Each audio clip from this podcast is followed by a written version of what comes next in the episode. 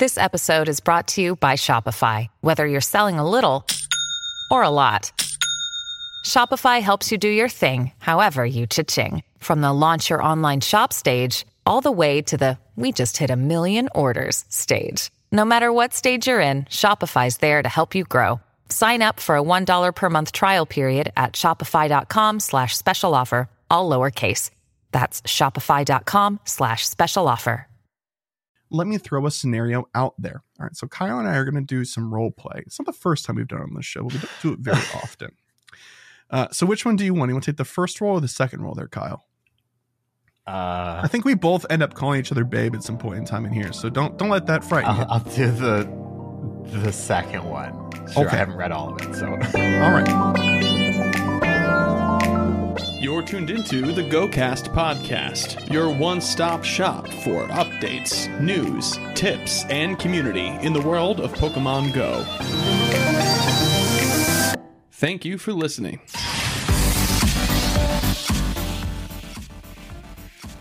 what happens in Vegas doesn't always stay in Vegas.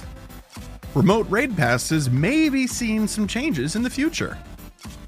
It's time to get primal with Groudon and Kyogre. Hoenn Tour Global will be coming to an anywhere near you this weekend. And more on this episode of GoCast.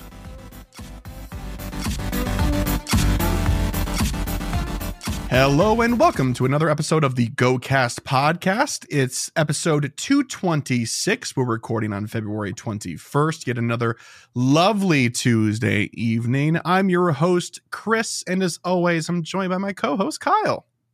Hiya. Hey Kyle, how you doing, man? I'm here. Oh, that's a new one. That's a I'm new here. one. Here is wow. I think that probably begs more questions than any of the other sort of neutral answers you've given in the past. Because we know what you mean when you say like living the dream. That's a bad one. That's a bad one.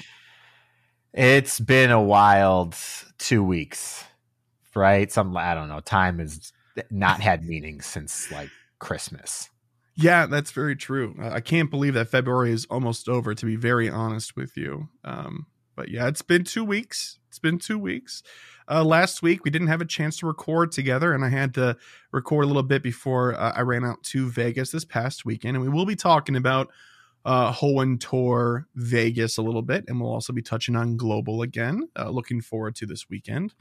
Uh, but first and foremost, let's give a shout out to two of our new patrons, Catherine and Brandon. Thank you so, so much to both of you for your patronage. We appreciate your support so, so much. Uh, more about Patreon and patronage at the end of the episode. We set some goals two weeks ago. we should probably visit Oh, those Yeah, and yeah. Uh, yeah, check those boxes off. Uh, so for yourself, you wanted to hatch a shiny frillish, uh, hopefully from eggs was your main goal there, right? Yeah, didn't happen. I did hatch like I don't know, fifty eggs that that week. Wow. Yeah, no, you, And, that's uh, that's the old yeah. college tray for sure. Did not see many encounters, but that's because I wasn't playing because uh life got in the way. but did life get in the way of you making mega progress? Yes, this this that's a no for me. Oh, okay. All right. Uh, Luvdisc Research Day. Remember, remember that happened? That feels like a I lifetime remember ago. that happened. I did not take part. Okay. Okay, that makes a lot of sense. You know, I suppose it would be weird if when you say something as as all encompassing as that, that like maybe one thing you did and like no, that makes sense. That makes sense. Yeah, uh, the eggs were all accomplished before life got in the way, and yeah, you know, Pokemon Go has just been on the uh the low end of the totem pole for me lately. Yeah, Yeah. and I, you know what? As we talk about on the show, that's that's probably healthy. That it's that's not a top priority all the time. You know what I mean? That's Mhm. good. Um, for myself, I also wanted to catch a shiny frillish, but it was from any avenue of acquisition. It did not have to be eggs. It could be couldn't just been anything. And I was lucky enough to find a shiny female frillish in the wild, so I did get that. Just one, unfortunately. I Oh, was yeah. checking all of them, trying to get one for Kyle because I had a feeling that it wasn't going to go well for one of the two of us. But unfortunately, no. Uh, 50 eggs hatched. I believe my adventure sync actually said 47, so no go on that one. Transfer five shinies to home. I'll have you know five more Bulbasaur have found their way over there. Gosh. and Luvdisc Research Day to catch 10 shinies. I partook in the day, but I only got five shinies. So, Kyle, I did your goal for you and, and completely forgot mine, I guess. So, uh, that's a two out of four for me. Um, that's a failing grade, but hey, that's not what it's about. It's about intentional play, right? Um, speaking of, I'm I'm really eager to hop into the news because I really want to talk about uh Hoenn Tour Vegas, that experience, and some other interesting things. So I'm just gonna kind of rush us right into that. So here we go. Yo, what up? It's the news. Okay. So we don't actually have like news this week to cover. Not like not like actual new news, just new things that have happened since you know we last recorded. Uh, so first up is the Go Tour Hoenn Las Vegas recap. That's what I've written down the notes here. I'm not going to recap the entire thing. I'm just going to talk generally about the experience. Uh, but before I even do that, Kyle, I'm curious to hear what you've heard about what happened this weekend in Vegas. Have you seen anything, read anything? I so this is going to sound funny. I haven't heard a single positive thing about it, except that like it happened. Right. All that I've seen is connection issues, which is almost par for the course, but and complaints about primal raids, and that's that's kind of it. Okay. Okay.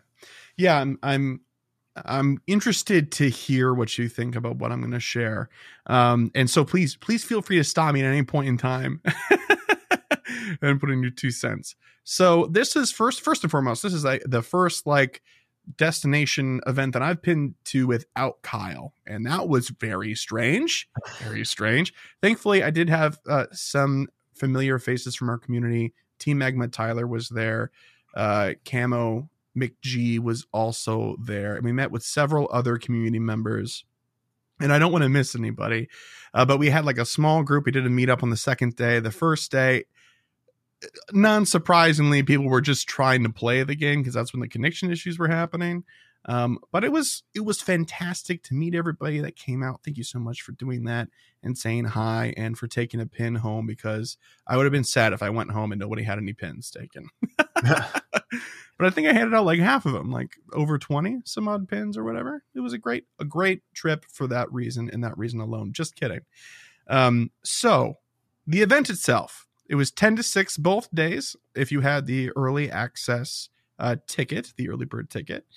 And um, I was lucky enough to have all the add ons as well. So the experience that I'm describing will include the uh, Egg Enthusiast and the Raid Lover editions, and I also played both days. So the the full featured experience, right? I can speak to the entire thing. I was there at 9:15 every single day in the beginning of the park, and I did not leave until it was over at like 6:15, 6:30 when I can actually get an Uber to go back to the hotel. So safe to say, I experienced what there was to experience at this event. Right? I don't feel like there's a gap in my knowledge about what went down. So that being said, let's talk about the uh, the elephant in the room, the connection issues on Saturday. Now, mm-hmm. it was as you would expect when they say connection issues. People were saying they were locked out of the game. There were some parts of it during the during the day, some bits of time where I was able to log in and I put on my Pokemon uh, Go Ball Plus, and I would just let that go right? And that was doing okay for me when it would stay connected and when my game would not crash and, and knock me out, right?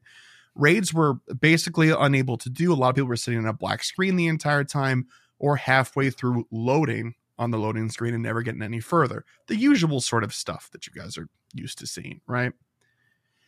There was also park wide Wi Fi.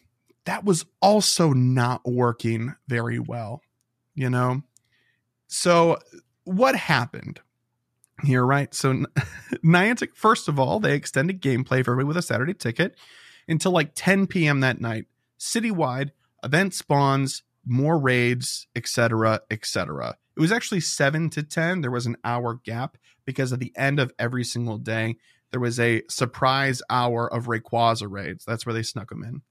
um, after that. And then on the first day, Saturday, 7 to 10 was extended playtime, which was cool. So they then put out a communication via Twitter, kind of kind of covering, you know, so to speak, this entire thing. And essentially communicated that the number I heard, and I and I did I can't remember if this is actually official information or not, but the number that I heard was there was tw- there was supposed to be twenty five thousand trainers each day for a total of fifty thousand tickets sold, right? And the tweet claimed that there were seventeen thousand additional non ticketed trainers in the park during the morning, basically that ended up with this being the issue, right? That they were clogging up things. They didn't have enough support for roughly twice as many trainers as they were originally expecting, etc. And the reaction online was not good, as it almost never is on Twitter. So I don't know why I'm surprised. But there, there was the opinion floating around that essentially it was rather tone deaf. That it seemed strange that they were quote unquote blaming their trainers for being excited and being at an event. And I agree to a degree, you know. This is also mixed in with a lot of comments. Apparently, everybody, everybody's apparently a specialist on how cell networks work and how all like servers work and all that sort of stuff. There were boosters in the park. And day two, when the numbers were air quotes, you know, what they were supposed to be, it ran beautifully. And even the second half of the first day, they started getting things back together and it was working pretty well. I had no problem day two. But to go back to day one, Kyle, what do you think about this response? How do you feel about the reaction that it's getting from people? Is it fair? Is it unfair? Is it a mixture? I think it's fair that people are upset at the reaction. I think their statement is totally understandable, mm-hmm. although it doesn't actually solve anything. So it it it served no purpose to be said because it kind of just it's already expected. And anybody yeah. who was in the park, they're they're not gonna listen and not come on day two. Like, sure, they're gonna say that they didn't, but why wouldn't you if you were already there? Which is the reason those trainers were there because they probably are in the area and didn't want to buy a ticket, right? Or right. couldn't buy a ticket, whatever the reasoning may be. It just instead of just apologizing, they had to give a reason that most people would not find adequate. Right, and, and from their perspective, I understand that they were just want to clear the air and say, hey, like this wasn't like we didn't just completely drop the ball. There were other factors at play that were out of our control, right? But they weren't out of their planning purview, is sort of mm-hmm. the counterpoint to that, right? But here's the part where I flip a little bit and I kind of understand where they're coming from because what is the solution here, right? Do we put up fences again? Because in 2017 that didn't work very well. You know, the the the security checkpoints, people were waiting in line forever reentry was a nightmare. You, you felt penned in, all this sorts of stuff. So I don't know what the real solution would be. Here, here's my question now, because you've obviously been to all the variety in the United States, at least. Yeah. What was the size like in Vegas? Because I didn't look and compare the maps of the park. You know, it was rather large. I would probably say if you did the full loop, like the outer loop of all of the paths through all of the um, environments and stuff, habitats rather, it was probably a two and a half, three mile loop, something like that. It was pretty large. It was much bigger. It was much bigger than uh, Maggie Daley Park was, and it is. Mu- it was much bigger than. Um, it was probably on par for Lincoln Park if you looked at square square foot. You know, not nearly as long. yeah. it's just it's just very interesting to see something that has gone off so smoothly in Chicago, which is is more populated than Las Vegas. Be yep. you know, just be fair. To have such a difficult time in something that they should have at least a an understanding of size to player ratio that's happening here. Like they knew enough for Seattle. Seattle's park was minuscule in comparison. Right. To split it between a city and a, a park experience. They obviously couldn't do that for something like Go Tour, but they know enough to think about these things. Right, but they they couldn't do something like that for Go Tour, but I think in particular, even if it was a Go Fest at that location, they couldn't have done it for there either because the brand is family friendly, right? And you're not going to say, yeah, take your seven year olds and walk down the strip because there are just inappropriate things being advertised to you on the strip openly all yeah. the time. You know, they're it, trying to get know, you to go to clubs and things like that. Like it, that, it calls into question the location kind of again. It absolutely does. And I think they were trying to be experimental with this a little bit. But then that begs the question, why go for broke if you don't have control over all the variables, right? So, yeah, I don't it's not a great I I look. think the worst part is that it was done on an event that people were kind of expecting a lot out of. Yeah. Because we'd had something to base it off of, the global experiences. If it had been a safari zone, I feel like there's a there's a different kind of leeway from expectations there because there's there's always been a little bit of jank with something like a safari zone. Yeah, yeah, and I mean like every single year since Safari Zones have come out, with the exception of one or two locations. Every location has been new because they've just been adding more and more and more. It was like one or two events, and then it was like five. And last year, didn't we have like seven or eight Safari Zones when everything was said and done by the end of the season? Uh, it was a lot five safari zones and three go fests something yeah, like that? it's a lot it's a lot. But you know again it, goes back it's, it's circular. It comes back to asking the question if this is a new location that you had not vetted before why go so big? Now again understandably the tickets were sold out. So for all of us that were like they sold out so fast etc cetera et cetera it feels like an exclusive and i mean that in the way that it's excluding people an exclusive event right there were people that still showed up. And if you showed up in that park and you did not have a ticket, you didn't see spawns, you didn't see the events uh, stops and things like that, but you did see the gyms that are normally there. And they did have primal raids in them because primal raids were live for everybody throughout Vegas. And I think that was a misstep. I think it should have been completely shut down for those days. And there should have been maybe something else in the park that people could have done like the trading thing or something else that they've been able to geofence before that they could have done for oh you have a ticket on Sunday but not on Saturday. Like you can still trade here on Saturday. Something. But the raids have always been the most server and tick intensive stuff that we've ever seen. Raids always break the game when there's too many people doing them. That's why they stress tested them in Chicago so mm-hmm. many years ago with those meows remember like 17 meows in a row or whatever?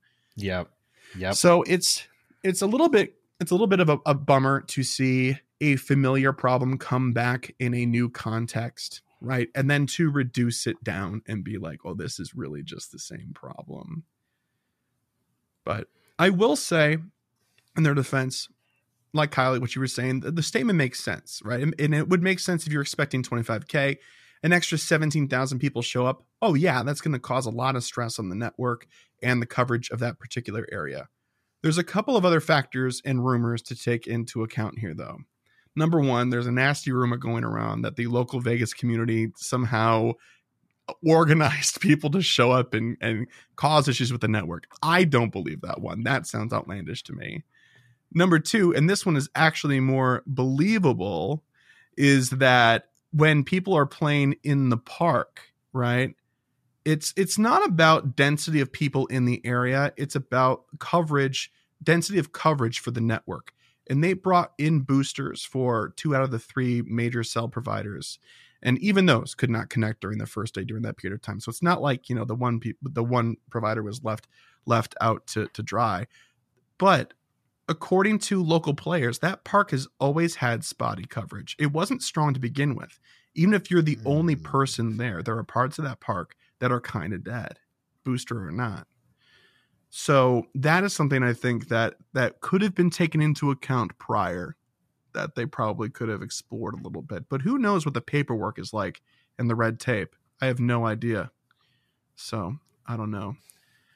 So all of that said about the the debacle about the connection, once the connection was fixed, it was beautiful weather, the sun was shining, great, great park to walk around in, even though it was desert, more desert and slightly brambly desert. You know, like okay, great. You know, ancient shores and blistering sands looked a little too similar for my liking.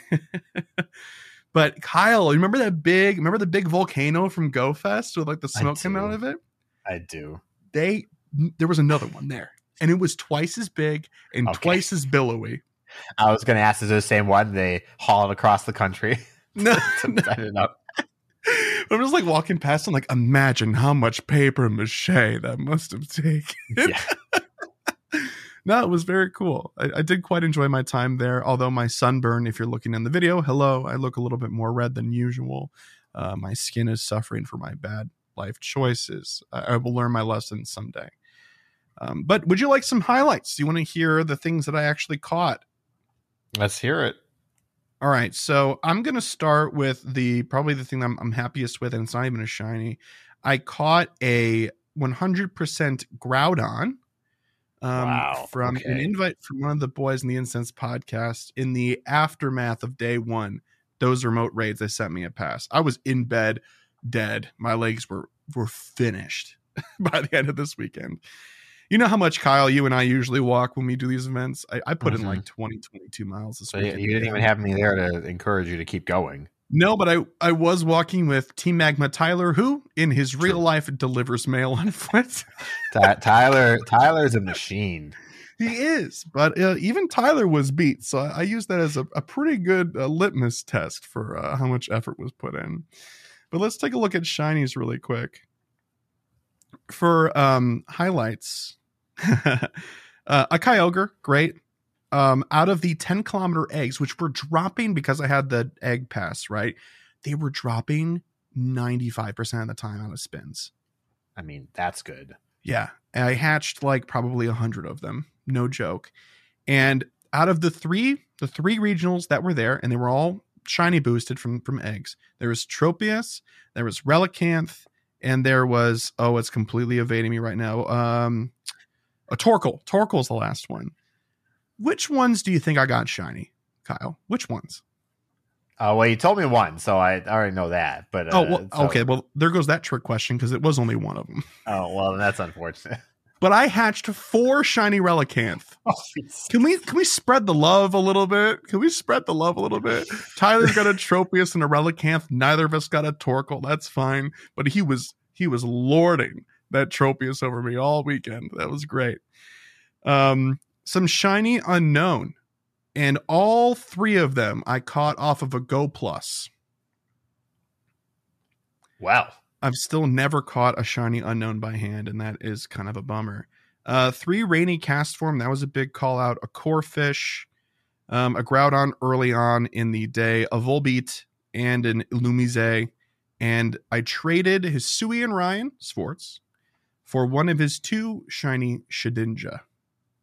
All right.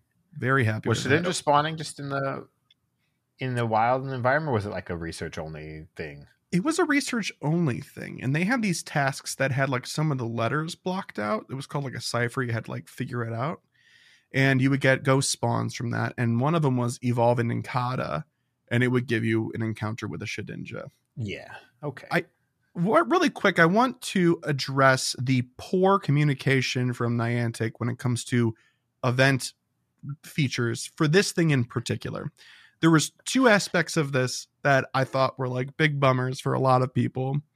People were like oh the event is broken and they would post pictures of these research tasks and like look even the text in these tasks are broken. Ugh, people weren't expecting it you know? They didn't put two and two Okay. together and i don't really blame them for it because everything else was kind of breaking around them you know? Makes sense. Number two primal surge how that worked and which like doing your team tasks in order to get bonuses for it and then which team won which hour. Nobody i felt like i was the only person in the park that knew how that worked and i feel like that's only because i got a lucky guess you know a lot of people They- were like oh i'm seeing spawns for the sapphire ticket but i have a ruby ticket. What is going on? Right? So much like the conversation that you and i had when we first went over that that entire thing the understanding that you pulled from it is what everybody else did too. So credit to you and your reading comprehension skills kyle but yeah, a lot of it was super unclear, and that was kind of a bummer. Um, but there was some. If you guys caught it on socials this weekend, there were codes for a Great League eligible Regirock, Regice, and Registeel that did go out for the coded quest thing. Um, everybody could redeem those, so those were those were around. I'll put them in the show notes. I'm hoping that they're still valid now, past the weekend. I'm not entirely sure, but we'll see. I don't remember either. I'm not gonna lie. It, it might Although, be through this weekend, so yeah, it would make sense that it was through the 26th or whatever. Yeah. So that said, the only the Regirock is the really noteworthy one there. Regice also counts, but Regirock is the one that actually yeah. has use in Great League from what I've seen. Right, and Registeel is usually under the threshold anyway when you rate it. Yep. So, yep. yep. Exactly. So, is there anything I didn't really cover here? We talked about tasks, we talked about eggs. Spawns were really, really great. The shiny rates were very clearly boosted. I can't think of anything else. The habitats were good. Oh, let me tell you about this. All right. So we had stuff in the today view, the tasks. There was a Spinda task that was you had to spin eight particular stops in the park, one through eight. All of them were spinda stops, right? They had a spinda on them and like a different pattern. And there was a task for each one. And your task for that entire thing was to go and spin each of the stops, and that gave you an encounter with a spinda. And then when you finished all eight of those stops, and they were all smattered equally around the around the park, which I thought was brilliant, by the way. What a good way to get people to explore every inch of what you've set up. That was good. After you did that, you could then claim the final reward for finishing all of the spinda encounters and tasks and spins, and you could get a chance at a Valentine's spinda. In addition, in the Today View, there were four collection challenges, one for each habitat. Only four Pokemon were required for each. It was really, really great. There was also the special research away from the Today View that was the regular sort of breakdown of, oh, here's the steps that we're doing, right? We're working with Team Rocket. It was pretty cool. Um, I don't want to talk too much about that because I think some of it will be spoilers for this weekend. So we'll talk about that aspect in a little bit. I sent you a screenshot, Kyle, so you kind of mm-hmm. know what to expect, but yeah. the verbiage is so funny. I would really recommend actually reading the quest text this time. And you know that we never say that. Uh, the writing is pretty, really pretty good. I enjoyed it. Um, but for day two, if you played both days, you had to take it for both days. All of the quests that you finished in the today view reset. Even if you didn't finish them, they reset. So your boy got a cool plus eight on his collection uh, oh challenge gosh. medal. Yes, I'm so happy. I did think it was a little weird that it, it, gave me credit for the same ones two days in a row. Uh, you know, that didn't feel very tight to me. Um, but you know, hey, yeah, it didn't do that for the two days of Seattle that we got to play. So they right. know to they know that they can fix it. Uh-huh. they just they just didn't. That's right, exactly. So I, I, don't know what was going on there. Maybe it was an oversight. Maybe it was on purpose. Who knows? But I, I, like that. I like that number going up. So that's good. I think it's at 93 or something right now, or 83. Jeez. One of those. Two. Uh, so you didn't mention it, but primal raids were obviously a, a thing that whole mm-hmm. time. Mm-hmm. Very difficult. They they were. Um, they were very difficult, especially when everybody was also fighting off the loading screen boss that first day. They were even worse. Um, like yeah. I had lobbies of 20 where we I had to rejoin the lobby several times because my Pokemon actually got knocked out because nobody was able to do damage. But once it was working, you know, if those lobbies were flying through those, no problem, right? But yeah, not a lot of primal energy either. I did see that. Yeah, not a whole lot. You're gonna have to probably do somewhere between four and six, depending on how quickly you're able to do it with your team uh, times, you know, four to six times in order to get enough energy to primally revert your Kyogre and slash or Groudon. I don't remember because I haven't done any since they were here a while ago. Did Latios and Latias only give 80 when they were done as well? For Mega or Mega Energy? Yeah, for Mega. I don't recall. I don't think so. I think it's the same scaling across the board, isn't it, for each of them? I don't remember. I don't remember if they did something different for the legendaries, so I don't know if I should be upset about the primal or not. I don't know, but this weekend we'll have a chance to do Mega Latios and Latias again. Maybe we can uh we can Some do people one. I'm not going to waste my time. Fine. I'm gonna put that out into the universe. Somebody else can tell me. Yeah. Perfect. but the primal raids were were great, you know, and the primal rever- reversion looks good. They're very strong. We'll be talking all about them outside of the news segment, so don't you worry about that. Anything else from Vegas? I don't think I'm missing anything else now.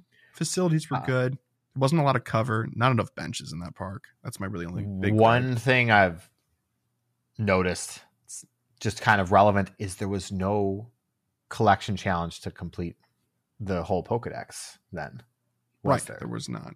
There was That's not. kind of. I, I'm sure some people are happy about that. I'm kind of disappointed about that because it's nice to kind of be able to go down the whole list and complete the whole thing. Yeah. I, I agree. Um, but I think part of it is because like, you know, Kecleon has a feature that might not work for some people. So it could be like, you know, a bottleneck that people be frustrated with.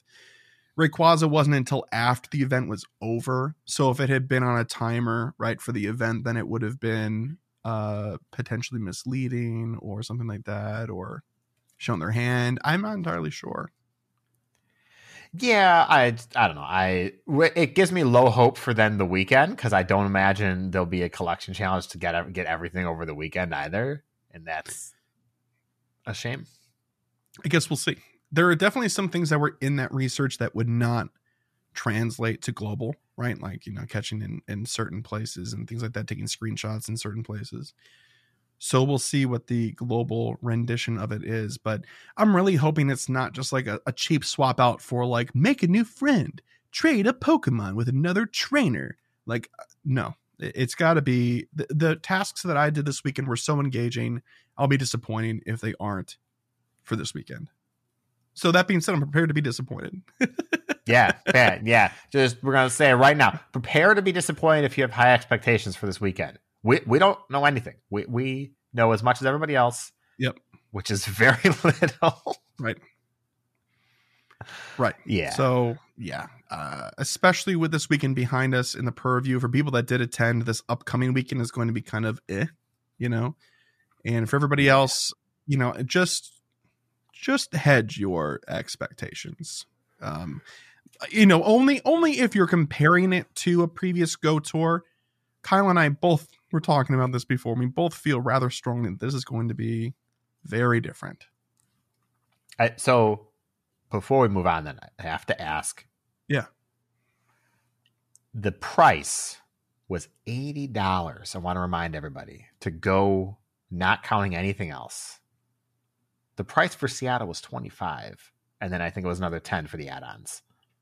Might have been Well, another was- fifteen for the add-ons. It was eighty dollars if you got the ticket You got two days and yeah, yeah. yes, everything. I'm just, if you're gonna go, you might as well go to everything. I'm just saying. Agreed. Agreed. Yeah. Ignoring the factor of having to travel, ignoring the cost of hotel, flight, and everything, you live within like three hours of Las Vegas, $80 for the experience. Was it worth it? Did it did it seem like it was worth it?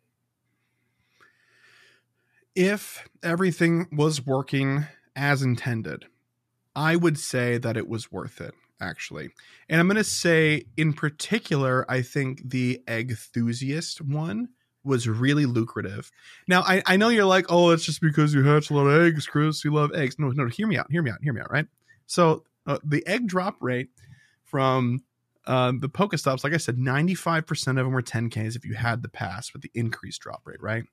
In addition, you got like three times hatch stardust and some other stuff and i was and it was like uh an, an extra quarter egg hatch distance right? So i'm putting my 10ks i'm putting these 10ks in supers right? And they're coming up with a cool 1.7 and pff, that ain't nothing. So tyler and i we're cruising we're hatching eggs like it's our job and uh, you know you hatch like nine of those nine of those 10k eggs at once with a star piece on and that's like a cool 60k stardust dude it was a lot Yeah, of I- stardust look, yes. When you don't factor in the fact that that also cost you seven dollars to do. Oh, because of the because of the incubators. Incubators. Okay. Yeah, It's probably more yeah. like four dollars once I actually think about the math there. Still, four dollars is and all the walk. No, I just I, I agree, and, I and you would have done it too. That doesn't make it okay. I agree, and let me let me I suppose take a step back and put myself in in place here. But like, I understand that I'm also coming from a privileged perspective, where like, did I have did I have 60 super incubators ready to go prior to this weekend? You bet I did.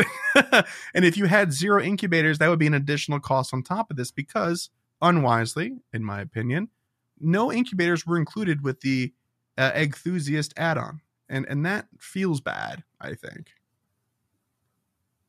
just personally. yeah. Okay. But the the rating add-on, I think, was also worth it. It's just that objectively, yes. Y- it is it, it definitely is uh, money wise for the passes and, and otherwise um, and it, it did encourage people to raid instead of just continuing to walk around and, and clog up certain parts it got them to rotate around the park too because while you could remote raid in you weren't going to get the cool location card thing which actually looks pretty sweet. I'll have to send you a screenshot or something kyle and i'll put something in the notes or I'll, maybe i'll put it up on screen in the video. That sounds good. It's really cool and it was worth doing. So, you know, hey, remember how we said that nobody was going to want to do Deoxys raids? I mean, yes. Mr. Steve of its super effective fame was really interested in doing Deoxys raids, defense form in, in particular. so, Steve doesn't even PvP. What? well, he, no, he does. He said that he I mean, did. yeah, yeah. but like not, not, not. I was on. I was kicking it with with uh with their group on the second day for a while. And I just kept thinking, like, if Kyle was here, he'd be giving him such a hard time about this. Like I did, but not nearly to the amount. Like, what? You know? That was a good time. You can't even just. the ideal IVs for defense deoxys. It's not even. It's not worth rating for. I think it was for XLs. I think oh that Oh my god! Wait, hang on. No, no. Now I okay. We're gonna move on, but now I'm gonna check the XL situation. For Oh, I thought you were like, I'm going to shoot off a quick message. I'll be right back. oh, I have one more complaint that of my own that is, is echoed throughout the community. The catch rate for Kyogre and Groudon was either increased or not changed at all. I had three Kyogre run for me in a row. It was a regular Zekrom in Indianapolis Go Fest situation for me again. I had a breakdown, you know? so I've I've got a potential answer for that though. Is Okay. you had less balls to catch Yes, because Yes. it was a mega raid. You probably only had like eight, nine, something like that. Mhm. So at, at a two percent catch rate, that's kind of understandable. Yeah, it was really not rough. it was not great. They should have adjusted for that. Is really what everybody was trying to trying Yeah, to say that we more of them. I know, I know, and I would have I would have done more of them, but like after catching the Hundo Groudon, I'm like, okay, I want to do these Primal Groudon raids. Like I'm sitting on I think like 800 Mega Energy or Primal Energy still for him because I did so many raids, but I was completely shut out of the XLs by not being able to catch him. Yep. and that was frustrating. So Yeah. Heads up for this weekend, you're not going to get the same amount of premier balls, or or do your best to stack it. Do it with your friends. Do do what you can to give yourself as many opportunities to try to catch that Groudon and or Kyogre, Groupon, and Kroger, respectively. Yep. Okay, uh, we will have so much more to say about Hoenn Tour, but it'll be next week when we talk about global stuff, and we're going to be talking about, you know, Groudon and Kyogre uh, moving forward in the show as well. One more thing to cover in news, and we never do this, but this is like a little bit of a speculation thing and a little bit of rumor mill rumor mill stuff. Niantic, if you're listening, this is what happens when you don't give us news to cover. So after Go Tour had wrapped up and all that good stuff, there was a minor text string that showed up underneath remote raid passes if you had restarted and viewed your app within a certain like 30-ish minute window.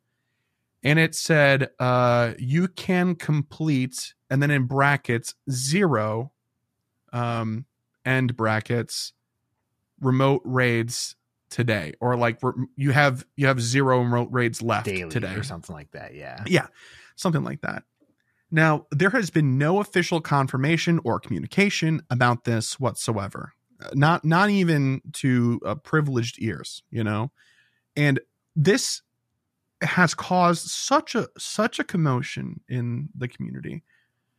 Uh, I'm I'm curious, Kyle, because I know exactly where I stand. You could probably guess where I stand on this. I, I want to know what your take is. Do you think people are overreacting? Do you think that they're really going to limit us? Like, what's your take?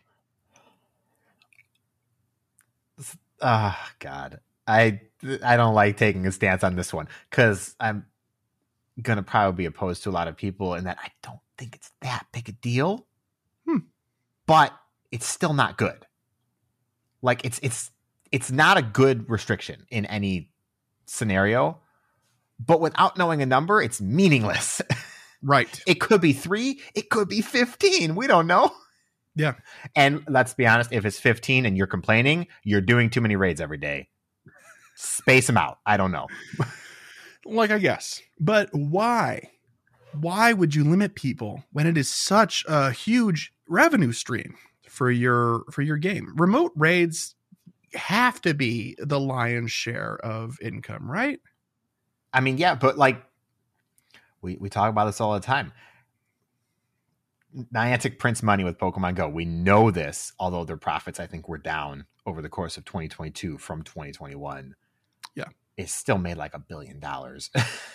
Yeah, Which, but granted, it all it all you know split amongst Nintendo, the Pokemon Company, all that. But the game makes a ton of money. So Niantic is really focused on what they consider to be their core values and what they envision the game working like. And they're like, we make enough money that we can still focus on this and keep making money.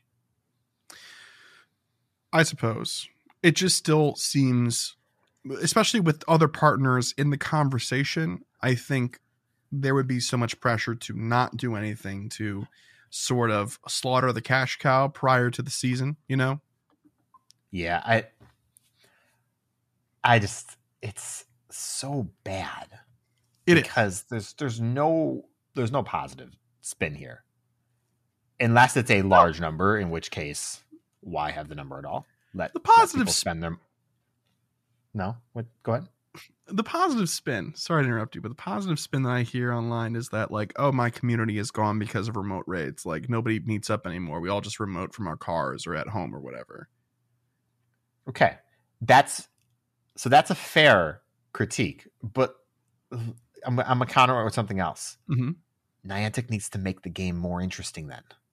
right if your choice is to stay away and do everything only remotely, it means that the other option wasn't interesting in the first place. And you know, as much as enjoy raiding in large groups and stuff, I'm enjoying that because I'm I'm with people I like. It has nothing to do Yeah. with the fact that I'm actually raiding. right right we say it a lot that we like raiding but raids aren't fun Yeah. right yeah I, I think i think that's a fair assessment i really do and and this is the sort of uh, ideology that they've used in the past that we've all critiqued across the board that when you have two things that are not balanced in the way that you want them to be or you're trying to make something else seem more valuable and there's like a, a two thing system right where they're related you shouldn't bring the other one down you should bring the one you're trying to promote up more instead right So here's the here's the counterpoint to that is it you, you see it in games like League of Legends and stuff as well. Why are you nerfing the characters that are doing super well? Bring the underperforming ones up so everybody can have fun. And in certain degrees, this is not a one to one comparison, of course, with Pokemon Go, but the idea is still there. Right. In certain degrees, that works. And then other ones, you have power creep in most video games. In Pokemon, it can be item creep, it could be feature creep, it, you know, whatever you want to pick. People are like, make in person raids more rewarding. Maybe from Niantic's perspective, if they make in person raids more rewarding, they'll make less money because people will have to do less raids. For Yeah, but that- example. yeah, but there are more certain resources that that you could increase that would not inhibit people's uh, drive to do raids. Like if you increase the amount of Stardust that it drops, or rare candy or something like that. Like well, rare candy might, but like Stardust wouldn't. Pokeballs wouldn't. Other things No. like that. But the argument is that Stardust, I, I think the argument is Stardust wouldn't be a good enough reward to get people to want to do in person raids. You could increase the Stardust tenfold, and I still think people would rather remote raid. Mhm. And so, like the the primary driving force is two things: rare candy and rare candy XL. You make rare candy XL more common, people have to do less raids for legendaries in order to take them to level 50. So it's like this weird balancing act with Niantic about how many raids do you want people to do in order to Mhm. max out their Pokemon. Yeah, I don't know. I'm I'm I'm sure there is some sort of reasoning behind all of this, but at the end of the day, it's it's another question of of optics. Is it worth taking this bad hit? Are people going to leave the game, right? So like for this remote raid pass thing, like are people just going to boycott raids now? Like that's a serious question. Yeah, And- I mean, we're gonna have to see. Again, Right. it's this is gonna speculation. Yeah. it's gonna depend on the number. Like I said, Yeah. Be very clear. Even for, for me personally, when it's a boss I want to raid, I still don't usually do more than five a day unless it's an event. There are exceptions, of course, but on a boss that you don't want to raid, you you might do one a day, if that. like I don't think anybody's going and doing a hundred Regirock raids in a day. well, I mean, okay, there, there's there's some people who are, but I'm sorry, you're the outliers. and they know Not- it. They're proud of that.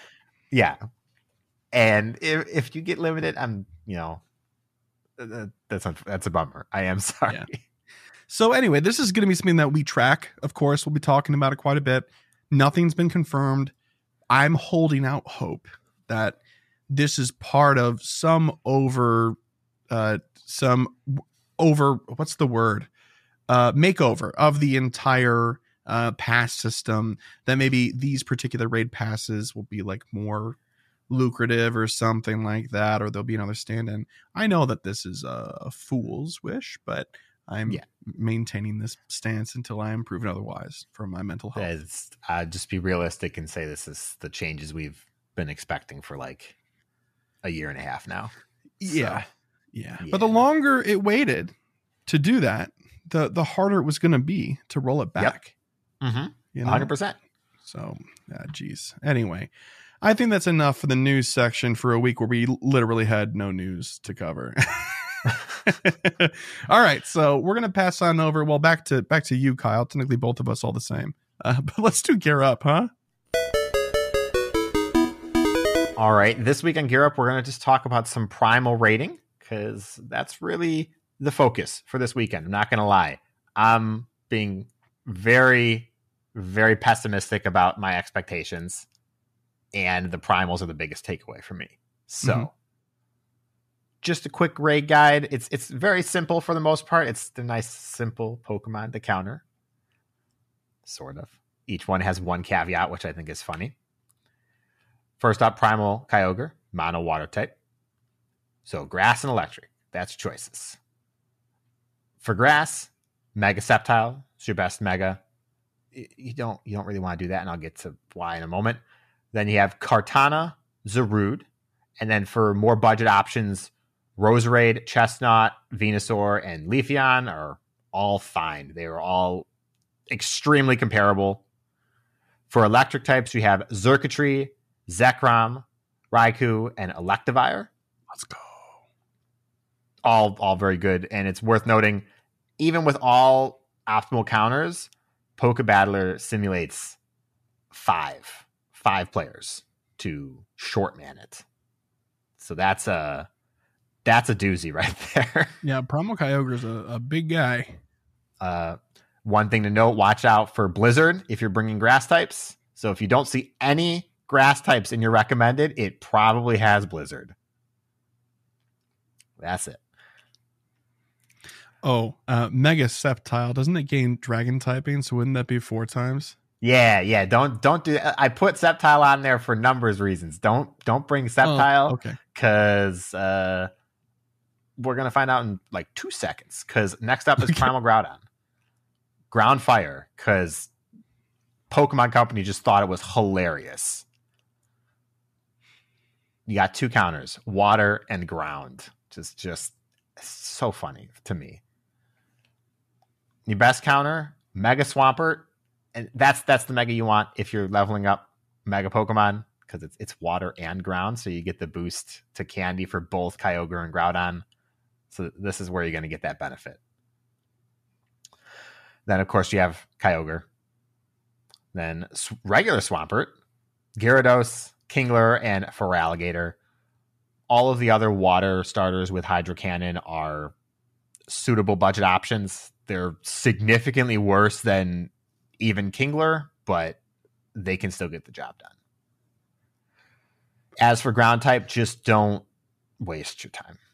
Four times week to water makes it not worth it for ground types, especially because you have to watch out for solar beam. Mm-hmm. Even with solar beam, the only ground type that is worth mentioning is Garchomp. And Garchomp only ekes into the top 30 at rank 29. And it's outranked by non water type Pokemon using a water charge move like Salamence, Genesect, or Mew. That's how brutal the numbers are for that raid. What does Salamence know? Uh, hydro pump. I think. Really? Yeah, my uh, my my internet crashed after I had those web pages open. I didn't bother to reopen them, but I think. Oh, okay. No, I, I, just what it knows. I, I believe it. I just didn't consider that. That's hilarious. I think I think even Regigigas is better with if you have hidden power water than Yeah. any other ground type. But but again, Mega Swampert's going to take four times from Solar Beam. Yes, and even four times from Solar Beam, it has the highest or the lowest time to kill in the My calculations, just because the stats are so crazy. Yeah. So bring Also- 19 of your closest friends. Yeah. Also, it is worth mentioning Primal Groudon does actually very good against Primal Groudon. So if you really just want to do that, it, it is worth it. It's the one ground type that actually makes it into like the top eight or whatever. That's right. It's like And Quick Draw McGraw, first person to Precipice Blades wins.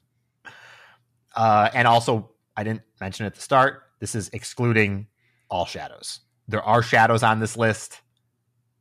If they exist of these Pokemon, they're worth using. But I was not gonna bother parsing out the list with shadows included because it was a mess. All right. Yeah. I can tell you from experience this weekend that this is right. this is all objectively correct. Yeah, you're better off planning, like if you're powering up Pokemon so that you know you can be uh, very helpful to yourself and to others this weekend. For like if you don't have raid counters and you're like, oh, I only have 500,000 Stardust. What's the one Pokemon I should power up? You should for Kyogre. If you're going for Kyogre, make it make it an electric type. You will be more uh more successful more often with that choice. Mhm. And when it comes to Groudon, just throw your team against it. You're instead of powering up your Pokemon, go spin stops and do rockets and whatever you need to do to get more revives and potions. Because that's really what you're gonna need. Throw them into the meat grinder. Yeah, because let, let me tell you the amount of times I threw my Pokemon in and then just they were gone because of a solar beam. Every time. How many Every times did you time. dodge during all of your raids? Um, when I was able to, or when I thought it was worth doing, I was only dodging Solar Beam and no other move from anybody else, including Blizzard from Kyogre. And that thing, it's like a truck. Okay. Yeah, no. Uh, Solar Beam was was the bane of my existence for raids this weekend for sure. okay, so we're going to wrap up gear up there, and we're going to go into Pokalore. And this week for Pokalore, we're going to be covering, ah, you guessed it, Kyogre, the Sea Basin Pokemon, and Groudon, the Continent Pokemon. We're revisiting these two. I know we've done them in the past. There's no way we have not, uh, because Primal Forms came out, and that's always fun. So Kyogre first. Kyogre is a massive whale-like Pokemon with two big pectoral fins, each with four white sh- uh, square-shaped nails. It has a deep blue body and a white chin area with two small spikes protruding under it. Above each eye are two white oval shaped spots.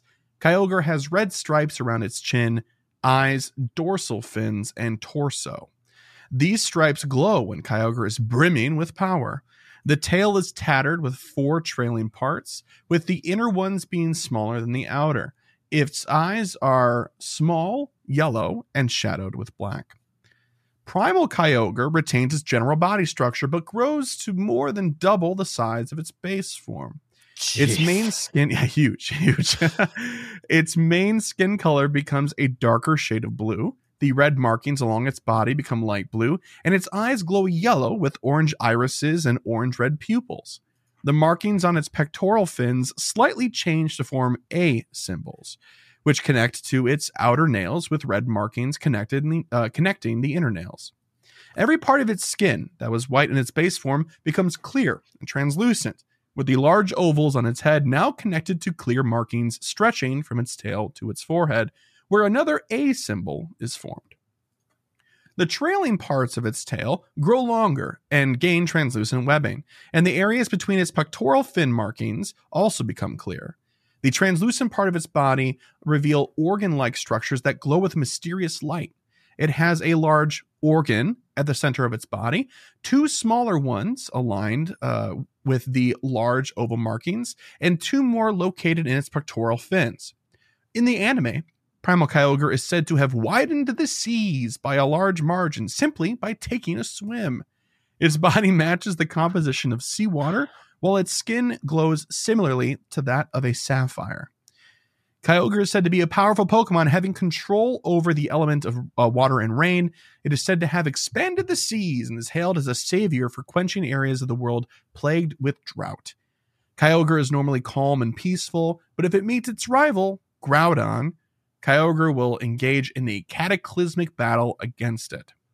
In the Mystery Dungeon series and Core series, Kyogre is able to fly. Kyogre generally lives deep in the ocean and is said to rest in a deep trench.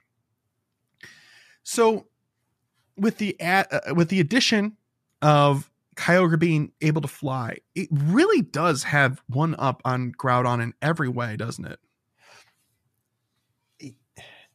yes, yes, but also no. They they fixed it a little bit with primals, at least in the main series games, because primal Groudon gets an ability that negates all water damage. So, oh. so I'm like, oh, okay, so that's a little better. Okay. That actually makes him really good. Uh, and don't forget, he still knows Solar Beam, so that's coming for you, Kyogre. Next up is Groudon. Groudon is a massive bipedal dinosaur like Pokemon covered in red, segmented plates of thick, lava resistant skin that act as armor. It has a gray underside and large white spikes that run along the sides of its head, body, and tail. Groudon has four claws in each hand, four dozer like blades on uh, the end of its large tail, and three claws on each foot with gray markings under its feet. It also has blue stripes inside the seams of its armor plating, which can only be seen when Groudon is glowing with power. As Primal Groudon, its appearance is similar to Groudon, but larger in size. Its skin color changes from dark red to deep crimson, with its underside spikes and teeth turning black. The blades on its tail are more separated from each other. There's a, is that a theta symbol? I can never remember what that symbol is. I think so. No, it, it, omega. Oh, you're right. I'm dumb. the oh. omega. Oh, the other one was alpha. It's not an A. That's an alpha symbol. Omega. That's staying in. Uh, the omega symbol is now shown in its arms, its eyes, the inside of its mouth, and the now enlarged openings between its armor plating glow bright yellow, and its irises are now red. The energy that fills Primal Groudon pours forth as magma, and it burns with such an extreme temperature that its body is always shimmering with the haze of its heat. In the anime, Primal Groudon is said to create new land with every step it takes. Every step you take. Groudon is an immensely powerful Pokemon, having the ability to summon intense droughts and cause volcanic eruptions. The droughts it can cause allow it to evaporate water, while the volcanic eruptions it can summon enable it to create land, it sleeps underground in large magma chambers. If it encounters its rival Kyogre, they will engage in a cataclysmic battle. So before we get into stats, um, I mean, I was going to ask you if you have any love for either of them, but the answer is yes. yeah, yeah. I, I, I think that in a vacuum, individually, they are two of my favorite box art legendaries. I think Yeah. only Yeah. Lunala competes with them. Wow. As a duo, they're really weird and they make me upset, but they're so good by themselves that I, I love them. I always have loved them. Were you a Ruby or a Sapphire player when you were a kid? I was a Ruby kid. I, not not I. for any particular reason. I was just like, oh, red, yeah, sure. Yeah, yeah. Did never. I own both of them, but I put all the time into Ruby. Yeah, I did the same thing. I own both, but Ruby was my was my main save for sure. Let's talk a few stats really quick because they're rather staggering. Oh actually, God. they're huge. Uh, first up is Primal Kyogre. Its max CP at 40 is 5902. That's 5902. And at level 50 is 6672. That is insane. Absolutely insane. 218 stamina, 268 defense, and 353 attack. Enough to write home to your family about probably three times, one for each stat. Best move set Waterfall with Surf and Origin Pulse, but you could substitute Surf out for Thunder or Blizzard for coverage if necessary. Um, but honestly, I mean, this Pokemon's a water type attacker. Just bring the water moves. You want to fire off a Surf before it's over, before you get to Origin Pulse? That's good. That's fine. Yeah. Next up is Primal Groudon. Max CP is actually the same because they have the same base stats at 40, 5902, and at 50, 66, 72. 218 stamina, 268 defense, and 353 attack. Again, the same as Kyogre. Best moveset, uh, moveset, though, for this is rather clear, in my opinion. Mudshot with Fire Punch and Precipice Blades. Fire Punch is uh, a legacy move that you're going to have to Elite TM, and Precipice Blades is going to be the move that you can catch them with this weekend, the signature move. Same with Origin Pulse for Kyogre. I forgot to mention that. But because Kyogre is dual typing, uh, even though it has access to a few other moves like Earthquake and yada yada, other stuff like that, it made it pretty clear to me that Mudshot with Precipice Blades has you covered on ground, and Fire Punch is probably just good to have on your kit because it's not bad for DPS, and you have the stab anyway. Might as well use it. Any critiques, Kyle, on the move sets? Because usually you correct me if I'm wrong. no, I mean you called Groudon Kyogre once, but I think everybody got the point. Oh So- sure. Oh sure. I'm sorry. I'm still not 100 percent for my trip. I caught a a red eye on Sunday uh, night back, and actually was the same uh, flight that Kama was on too. It was very funny.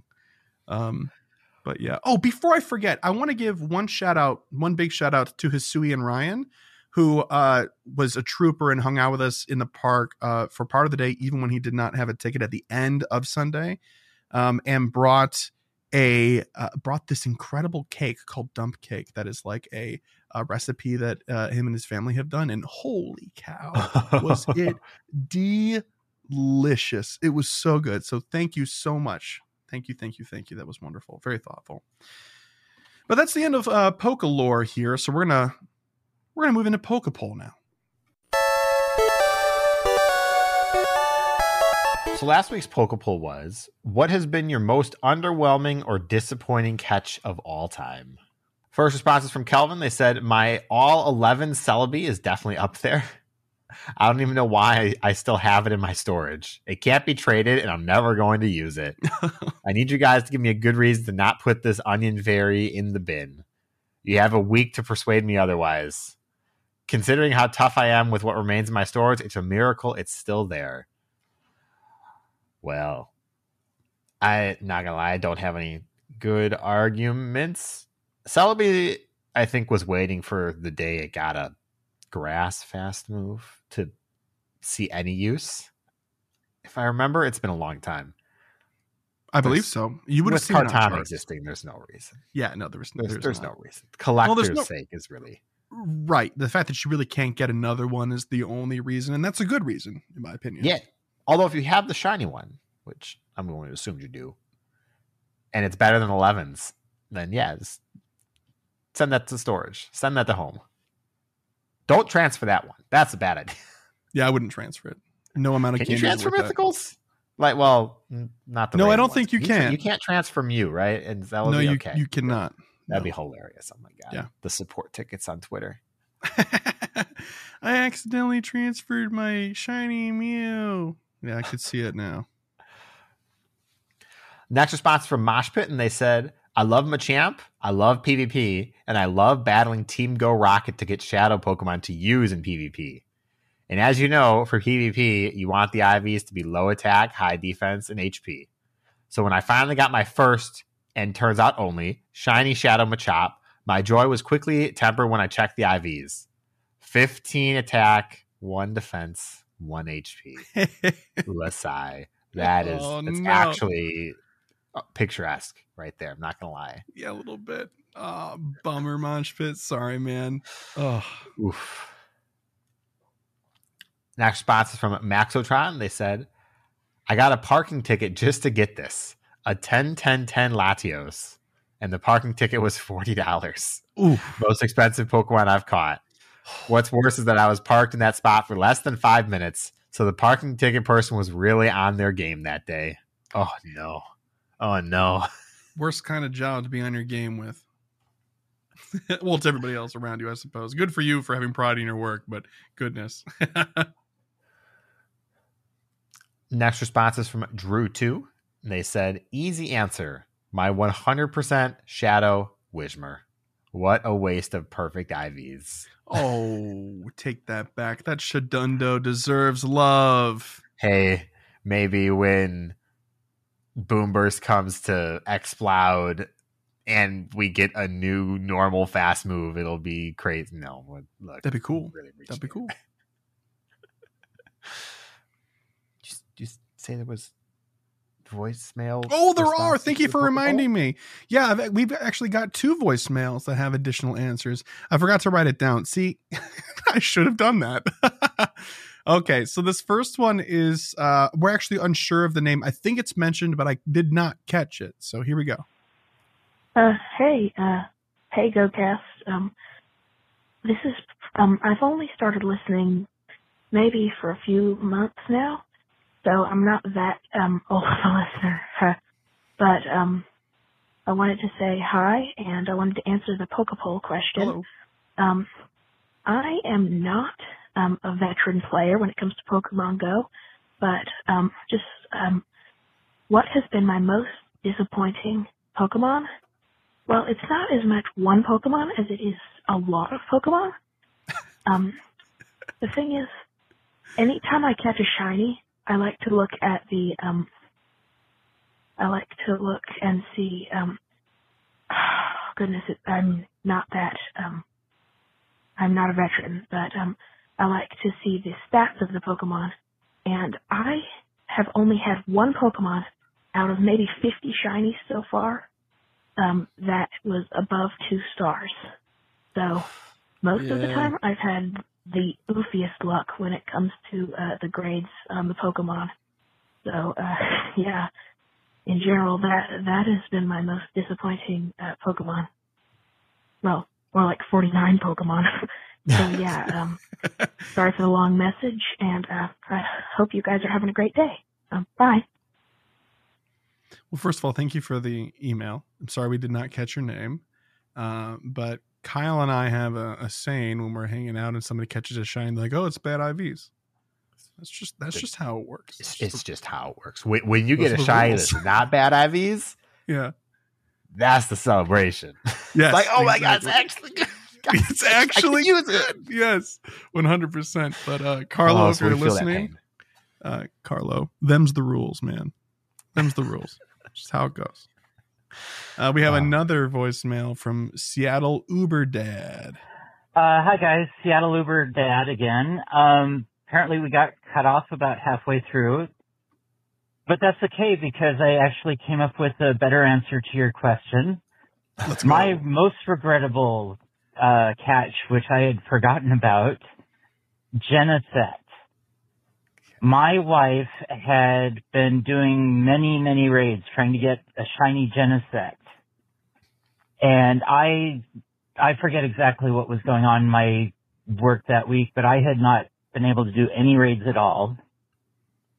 finally we get together to do a raid. Very first raid, I get a shiny. And she was mad. But it gets better. The next raid, because she still needs her shiny, Oh, no. I got another one. Ah! She was furious. She did not talk to me for the rest of that day. and I still wanted to do a third one because I didn't have a regular Genesect. So in complete silence, we did a third one and she still did not get her shinies. Uh, and so she went on to spend I don't know how much money to finally get enough raid passes to finally get her one shiny, and I could not say anything because I had two, and because they're legendary, I could not trade one to her. So that's my story, my regrettable catch. That's so funny. Um, the rest of what I said, I don't know how much you got. I think it would actually work better as like a, a mailbag episode. So my question is, are you folks planning on doing a mailbag episode anytime in the near future? So anyways, sorry my last voicemail was too long and I'll talk to you next time. okay. So yeah. I, I definitely thought that that third raid was going into a third shiny in a row. Yeah, yeah, that would have been For a moment, I was like, "Ooh, Woo! surprised you're still alive." Yeah, Seattle Uber would not have been around to make that voicemail. Three shinies in a row. Oh my word! That's just that, that's so funny. Like, well, I didn't have a regular one yet, so I needed to do a third raid. Um, the, do you remember that story I told you? We, I have a friend that uh, he started playing Pokemon Go with his kids, and they wanted to be invited to their very first Mewtwo raid. They're younger younger kids, right? And their very first Mewtwo raid was shiny. Oh my gosh! Right? Holy cow! And then the the kid was like, "Oh, but why isn't he purple? I want him to be purple." He's supposed to be purple. And my friend was like, What do you no, no, this is better. He's like, No, it's not. He's not normal. I need I need Mewtwo, man, not this green thing. Like, ugh. Um, but as far as the mailbag is concerned, yes, we have every intention to do that. I've been collecting emails for it. Uh, we've just been hmm, un- underwater otherwise the past couple of, of uh, months here. So Probably soon. Probably record that soon, if I had to imagine. Yes, I mean, I I would like us to. Uh, we talked about doing once, uh, one maybe every quarter or every figuring out, try to figure out a cadence for it. But yes, mailbags are in the works, um, and we have stuff saved for them. So I will make sure I go back and listen to the other voicemails and uh, retrieve what I can. Thanks so much. All right. So for this week's Poke Poll, we have what was your top highlight from Pokemon Go Tour Hoenn Global event this weekend? Now we didn't think about this because neither of us can answer this right now. Well, we can. will answer it before we go to Poke Poll next week for Yes. sure. Yes. I mean, I can say what my highlight from from Vegas was. It was the Groudon, but I already shared that. So yeah, we don't have highlights from this weekend quite yet. But uh, yeah, I, you know, we've heard a lot of people being negative about things lately. It'd be cool to see like, oh yeah, if you got if you got something good from this weekend, please share it with us. We'd love to hear what that was. So, dear listener, if you'd like to do that, you can through a few avenues. The first of which is always, of course, you can send us an email to mail at gocastpodcast.com. You can also leave us a voicemail similar to Seattle Uber Dad and the other voicemail uh, that we received. You can do that by calling 262 586 7717. Um, we post the question on Twitter at GoCast Podcast. You can also answer it there. If you're in our patron Discord by being a Patreon uh, Patreon patron, you can uh, answer in our Poke Poll specific channel we have set up for it. And then lastly, but certainly not least, if you're listening on Spotify, you can navigate into the episode and there will be a Q&A. I think it's in the more or community tab, something like that, where you can answer the question in app via Spotify. So, yeah, there's that. And this is where we would normally pass you on over to Fish and DPhiE for PvP Corner, but unfortunately they were unable to record a segment this week.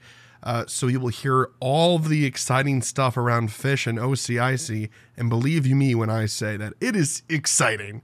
You'll hear all about it in next week's episode, I promise, and it is going to be worth the wait. But let's hop into uh, voicemails, emails, all that other good stuff next. Um, all right, so it's time for something else. It's some maybe something musical. I don't remember, Kyle. What are we doing? It's time for emails. Oh, that's right. And we've got one voicemail from the wonderful Lachlan. Hi, Chris and Kyle. It's Lachlan from Australia here. Um, you might find me occasionally lurking in the Pallet Town PvP Discord. I was just listening to your latest episode of GoCast Podcast, uh, the Corsola Show, or 225, and I was very upset that there was no mention of my favorite ghost type from Galar, Galarian Corsola, or Cursola by that extension. Anyway, I had a, a thought, and I'm in the middle of my daily adventure in sense of it sounds like I'm walking or breathing a little more than one normally should. You know, when you have these thoughts, you've got to get in and call. That's right. And I wanted to talk about why, what motivation do players have to hit level 50 outside of an arbitrary goal that they can set themselves to slowly work towards? Because as a lot of people who know me know, I've been level 50 for going on two years now. And I want to say, Kyle, it's okay that you're not level 50. Justice not. for Kyle. It's not no. But No. No can do. what incentive do players have in going for level 50 outside of level 40? Because a level 40 better than trainer Kyle. Can power things up to level 50 with Candy XL, for example. I personally see it as a good long-term objective to work towards over time. But this comes up when people, you know, bring up, oh, I don't like this rocket task because I have to do 100 grunts or however many it was and so many leaders and it's stopping me from leveling up. But all you're really missing from those level ups is the free items, which are a draw, but these days are not really worth the time investment that leveling up is. And the special research at level 43, 45, 47, and 50. Now the rewards at level 50 are kind of cool, and I think one of the stages rewards you a Lucario encounter. Level 50 you get a Mewtwo encounter, an Unown encounter, but in your eyes, what are the tangible benefits outside of bragging rights for hitting level 50? Um, shiny vibes all. Not really sorry for the long voice now, because again, I'm in the middle of a half hour daily adventure in which are an, is an amazing bonus. Completely underrated by many in the community. And I bring this up. Oh, that would be the connection, because people are saying, why did you not pick catch experience um, instead of the daily adventure incense? Well, daily adventure incense gives me something fun to do that I don't normally do for half an hour. You know, a 15 minute walk isn't as desirable for me as a half hour walk, as weird as that sounds. Anyway, love you both. Chris, very jealous of your Vegas trip, and Kyle, I can't wait to bump into you at some point down the road. All right, I think that's me overdone. Bye, guys. We love you too, Lachlan. Thank you for the voicemail. I feel like Lachlan's probably not going to like our answers because they're probably going to be uh huh. very similar. Oh yeah. Oh yeah. Uh, man, I think the bragging rights are reason enough, brother. yeah, I'm not to lie. It's the the if the goals were more reasonable, I would understand wanting them to have some kind of substantial driving factor. But the numbers are so big, specifically for experience for most players, Yeah. that just the the chase of getting there is the satisfaction. Also, you pick the catch experience even after 50 because you like to see numbers go up. That would be the only only reason there. Yeah. So so if we didn't say that, what do you what other thing do you think you could maybe concoct in your mind as an answer to Lachlan's question? I I mean, other than that, then if you don't, if you want to discount that, Lachlan is right. There is no value or drive to get to 50 in the game currently. I don't think that's a bad thing, but it's definitely the truth. Yeah. Yeah, absolutely the case. That's again, this is this is why we do goal setting in in our show because back in the day there wasn't a whole lot like, you know, to motivate people and stuff like that. So we we built a thing into our show for it. It's what like our caveat is is what people that's what separates us from other go shows is And- this goal setting thing. So th- of course we're going to feel like that's good enough, you know. And and a lot of people are going to be like, well, when are they going to increase the level cap? That I I don't see that reasonably happening within the game's lifespan with the numbers that they've chosen. yeah, probably not.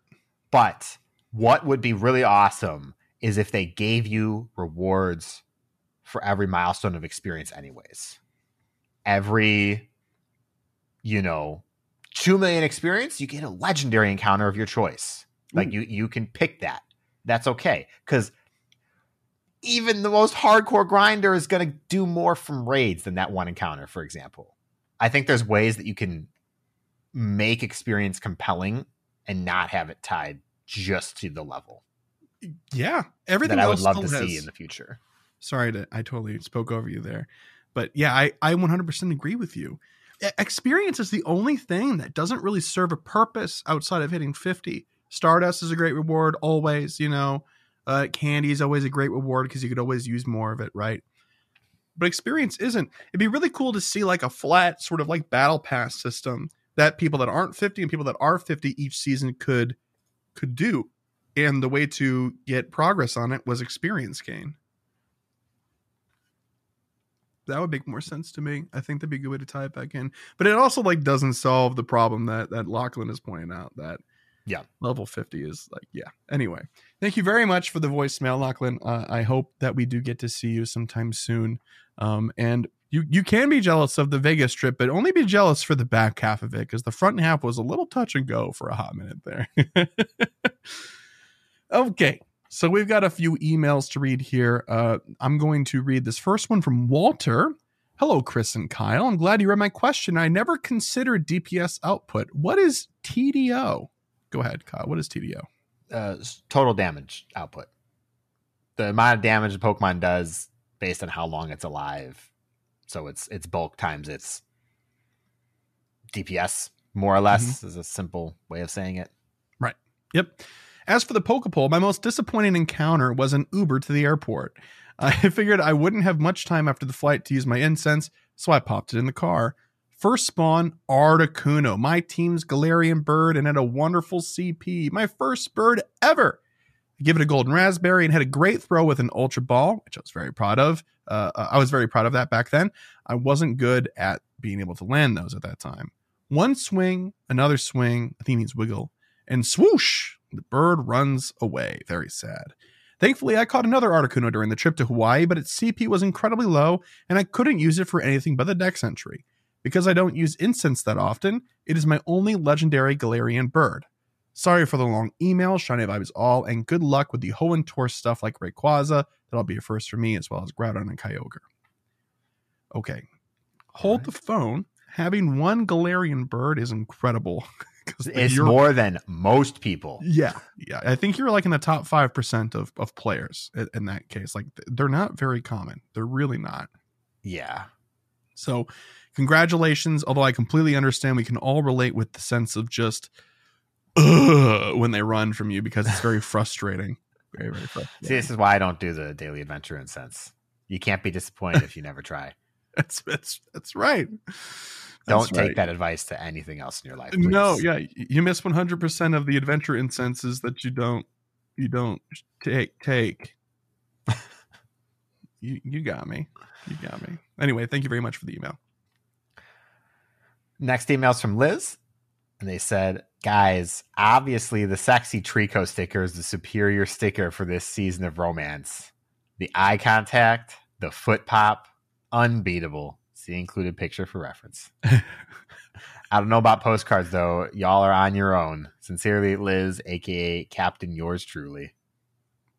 That's a good. That's a good one. The Trico's a really good one. The Trico was a good one. Uh, just all the uh, all the same. If anybody's listening that doesn't know what we're talking about, this was in reference to a question that was sent in about like what a romantic sticker and or postcard would be for Valentine's Day in Pokemon Go. Yeah. Good, great answer. Uh, we our next email is from our very own um, OCIC second placer champion, uh, Fish on a Heater, and wrote a great email. Hey all, it's Fish on a Heater. Smiley emoji. Huh? It's Fish on a heater. That's right. Sorry. Hey all, it's Fish on a Heater. I'm writing to respond to last week's email. Of, he's okay with this. I think I, am pretty sure I checked. I, I- he is. He is. I'm sorry for how bad we did it. Not that we oh did it. yes, yeah. It's just it's it's it's poorly done. Yep. Mm-hmm. Um, I'm writing to respond to last week's email about Valentine's gifts and Pogo. I think there are situations where something within the game can be suitable, uh, a suitable gift on its own. Let me throw a scenario out there. All right, so Kyle and I are going to do some role play. It's not the first time we've done it on this show, but we don't do it very often. Uh, so which one do you want? You want to take the first roll or the second roll there, Kyle? Uh, I think we both end up calling each other babe at some point in time in here. So don't don't let that frighten you. I'll, I'll do the the second one. Sure, Okay. I haven't read all of it, so All right. Happy Valentine's, babe. I got you something. oh, honey, you shouldn't have. I totally wanted to. It's in your Pokemon Go account. You bought me a ticket for Hoenn tour. Uh, no, not that. Turns to camera. Although that would be totally a valid gift as well. Turns back. Go to your friends list. You have a new gift from me. Scrolls a beat. Is that is that from insert romantic location? It is. Do you remember that was our first date? I do. I kind of knew on that night that we would be long term, so I grabbed that gift and held on to it to, until today. I love it. Thank you so much. And ah, I got the Plusle Minun love heart sticker from it. Wait, you opened it? You remembered to pin it first, right? What? From Fish. Oh my gosh. Oh, thank you, Fish. Appreciate that email. That was a good one. Uh, That's good. I can also see this happening in real life, like vividly, very vividly. All right. Next email is from Paulie D, and they said, Hey, Chris and Kyle. First off, without a doubt, you guys have the best Pokemon Go podcast I have listened to. And believe me when I say I listen to a lot of them. But even though your podcast is the most genuine, friendliest, positive, and connectable podcast, in my opinion, the best feature that you guys bring isn't all the latest news, the odd couple antics, the lighthearted laughter, and not even the PvP corner segment, which is a mountain of information that DPhiE and Fish on a Heater bring every week. The biggest takeaway for any trainer is the last segment goals. Whether you are new to the game or a veteran climbing the grueling level 40s, it's setting personal goals that will propel you to success. You both not only share with your listeners your personal goals, but instill in us to po- instill in us the power to create our own goals. December 4th, 2022, I was inspired by you two to start setting goals. I had just hit level 42. I had a personal goal to average 125,000 experience every day to get to level 43 by Valentine's Day. 70 days, 9 million experience. I made that goal four days early, and now I'm setting my next goal to reach level 44 by Mother's Day. Let's go. 11 million experience by May 14th, 2023. 93 days. Thank you both for inspiring me to set goals, and hopefully my words will do the same to someone else. Not sorry for the long email. Shiny vibes all. Paulie D. I lo- love to hear that. Yeah. Not gonna lie. I whether we make the goals happen or not, the the setting of them is is such a big part of playing Pokemon Go Mm-hmm. for us in particular. So Oh, to oh, yeah. in, inspire and encourage other people to do it, it just it makes the game so much better. Yeah, and it, it makes doing the show worth it for us. Like this is Mhm. this is the big takeaway for us, right? That this impacts somebody in a positive way, right? And, and you know the phrase, that's what I'm talking about. This is literally what we're talking about. Yeah. Awesome. Thank you. Thank you. Thank you also for the kind words. We really appreciate it. And I'll make sure to share the uh, positive sentiments with DPhiE and uh, Fish as well. Uh, this last email is from Miles. And they said, Hi, Chris and Kyle. I have a quick question for you two. You all been talking about Go Pluses every now and then, but I have no idea what those are. Can you clarify what they do? What's the point of them? Are they really that useful in the game? Should I get one? And if so, how much are they? Sorry for the long email. Shiny vibes all. Miles. Okay, this is kind of a sad answer, and we wish it was not a sad answer. So the, Pokeball Plus, which was uh, a replacement for the what was the it was just the the Go Plus, right? The Pokemon Yeah, Go Plus. Go Plus. Right. which used to be like a little dongle thing, and some people still have some working ones, and I don't know how because mine never lasted more than like six months at most. I have one. Uh, do does it still work? It does, although it's it's on its way out. Yeah, I I believe it. Mine always felt like they were on their way out whenever I had them, always from like the first day. but anyway, it's a first party um, accessory that connects to your phone via Bluetooth, and what it does is that it will buzz and give you some sort of feedback where you uh, it'll tell you if there's a Pokemon nearby or a Pokestop nearby, and you can click the button on it, and it'll either attempt to catch it with a regular red ball or it will be um, or it'll spin the stop for you without having to open up the app the pokeball plus is the evolution of that device and is the most recent thing that was available the original go plus is no longer in development and the pokeball plus is also no longer in development unfortunately you do have a greater chance of finding a pokeball plus in the wild than a regular go plus simply due to the age of them um, but it's still very difficult to find the ball plus. The ball It- plus. Yeah. Oh, sorry. Go ahead. Keep going. I mean, it's it's almost impossible now. It's been out of production for three years, Right. Unfortunately, And we will tell you, as as people that have had the opportunity to ask directly, what's the deal with Pokeball pluses? That there is no answer right now, and and the plans are ambiguous, and nothing has been communicated directly, confirmation, or otherwise of anything. So that's unfortunate. You can still find the Pokeball pluses online, but they will run you quite a bit of money. They used to go for what was it, forty or thirty in store new? it was forty, I think. 40 New. and that is primarily because they also functioned as a uh, switch joy-con Mm-hmm. Yep.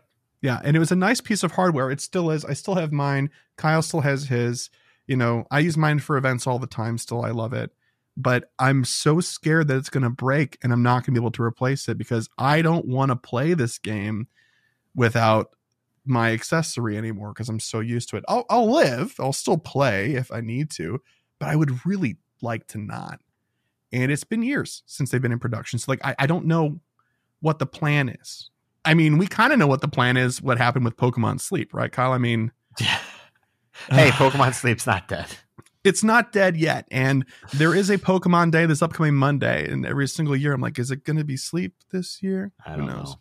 There But the- was also supposed to be the Pokemon Plus Plus tied into Sleep, which is why Chris mentioned Sleep. So we have no idea what that even means, just like we don't know what Sleep actually is. So right yeah, But they did say that Pokemon uh, Go Plus Plus that device would would function the same as a regular Go Plus for Go as well as for sleep. Uh, uh, we're assuming sleep tracking in some degree, right? So yeah, that's that's the idea there. Sorry, that's not a great answer. We wish we could give you a different one, but unfortunately, that is the state of affairs when it comes to these accessories. So if you're able to find one in a store or a friend has one that they're not using because they got it for their copy of Let's Go Pikachu and Eevee, and they don't play Go. See if you can maybe buy it from a friend, borrow it from a friend, something like that, and and you might be able to get one that way. Um, who knows? But good luck with uh, any avenue you take. But thank you very much, everybody that sent in an email, just like these fine folks did, or a voicemail, just like Lachlan did, and the other two did for Poke Poll as well. A reminder, you can send us an email to mail at gocastpodcast.com. Visit our website for go uh, at gocastpodcast.com for all things GoCast, including if you want to double check the spelling of the email address or the phone number, which one more time is 262 586 7717. There is a three minute limit on the voicemails that it can receive because we use a Google Voice number uh, to manage the show. So uh, try to keep it under three minutes. Otherwise, it will probably just hang up on you. Sorry, Seattle Uber Dad. Sorry, you're not the first person. I feel bad every single time, but thank you for persevering and sending through another one. We really appreciate it. Uh, follow us on Twitter at GoCast Podcast. The Facebook page is dead.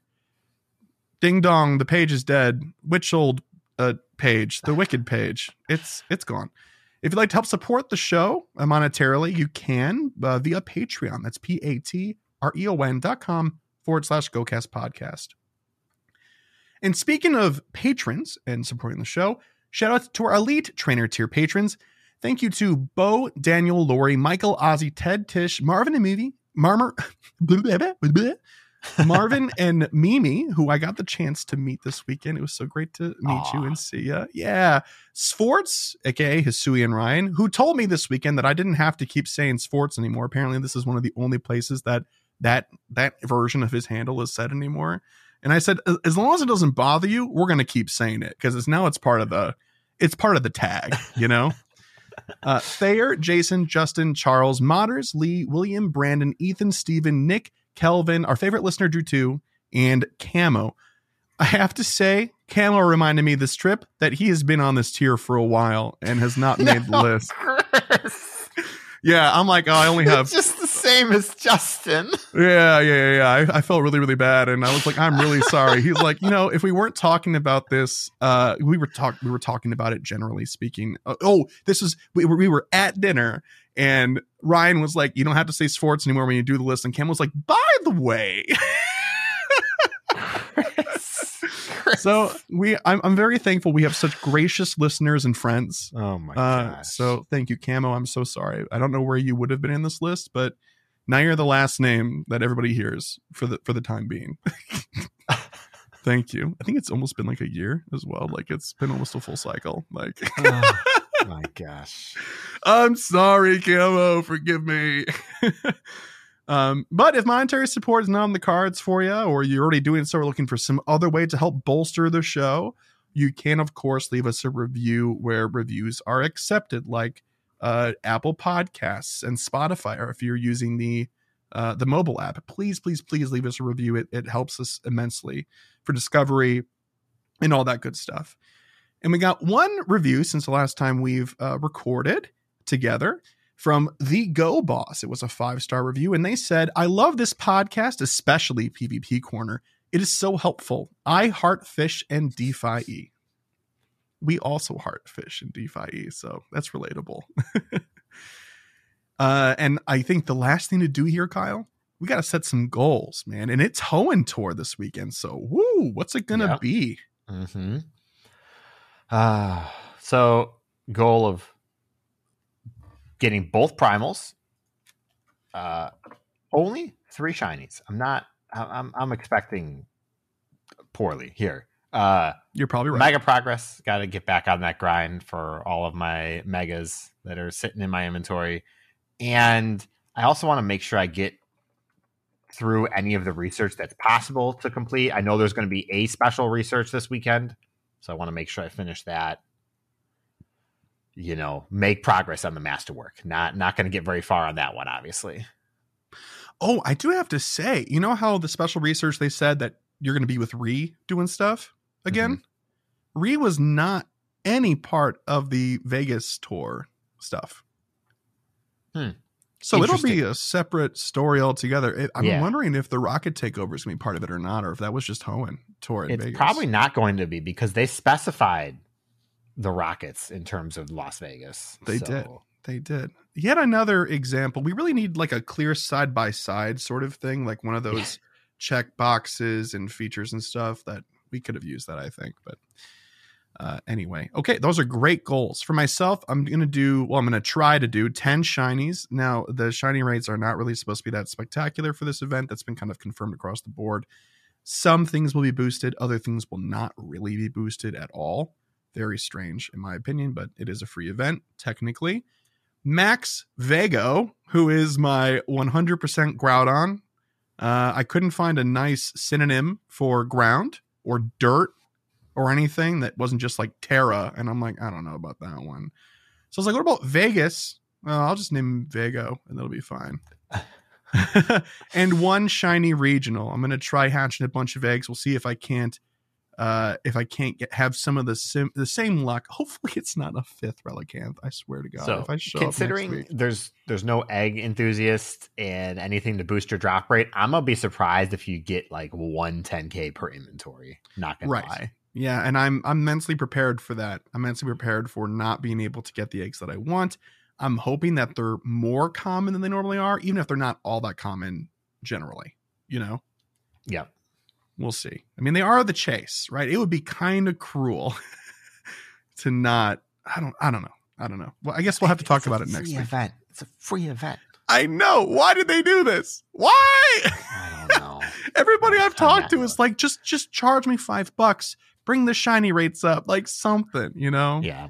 Yeah. I don't know, but we'll save all of that sort of conversation for next week. So thank you very much for listening all the way through, dear listener. Um, and we'll see you next week, or episode 227. Good luck with Hoenn Tour, shiny vibes, all that good stuff. Get your primal on. Bye bye. Bye.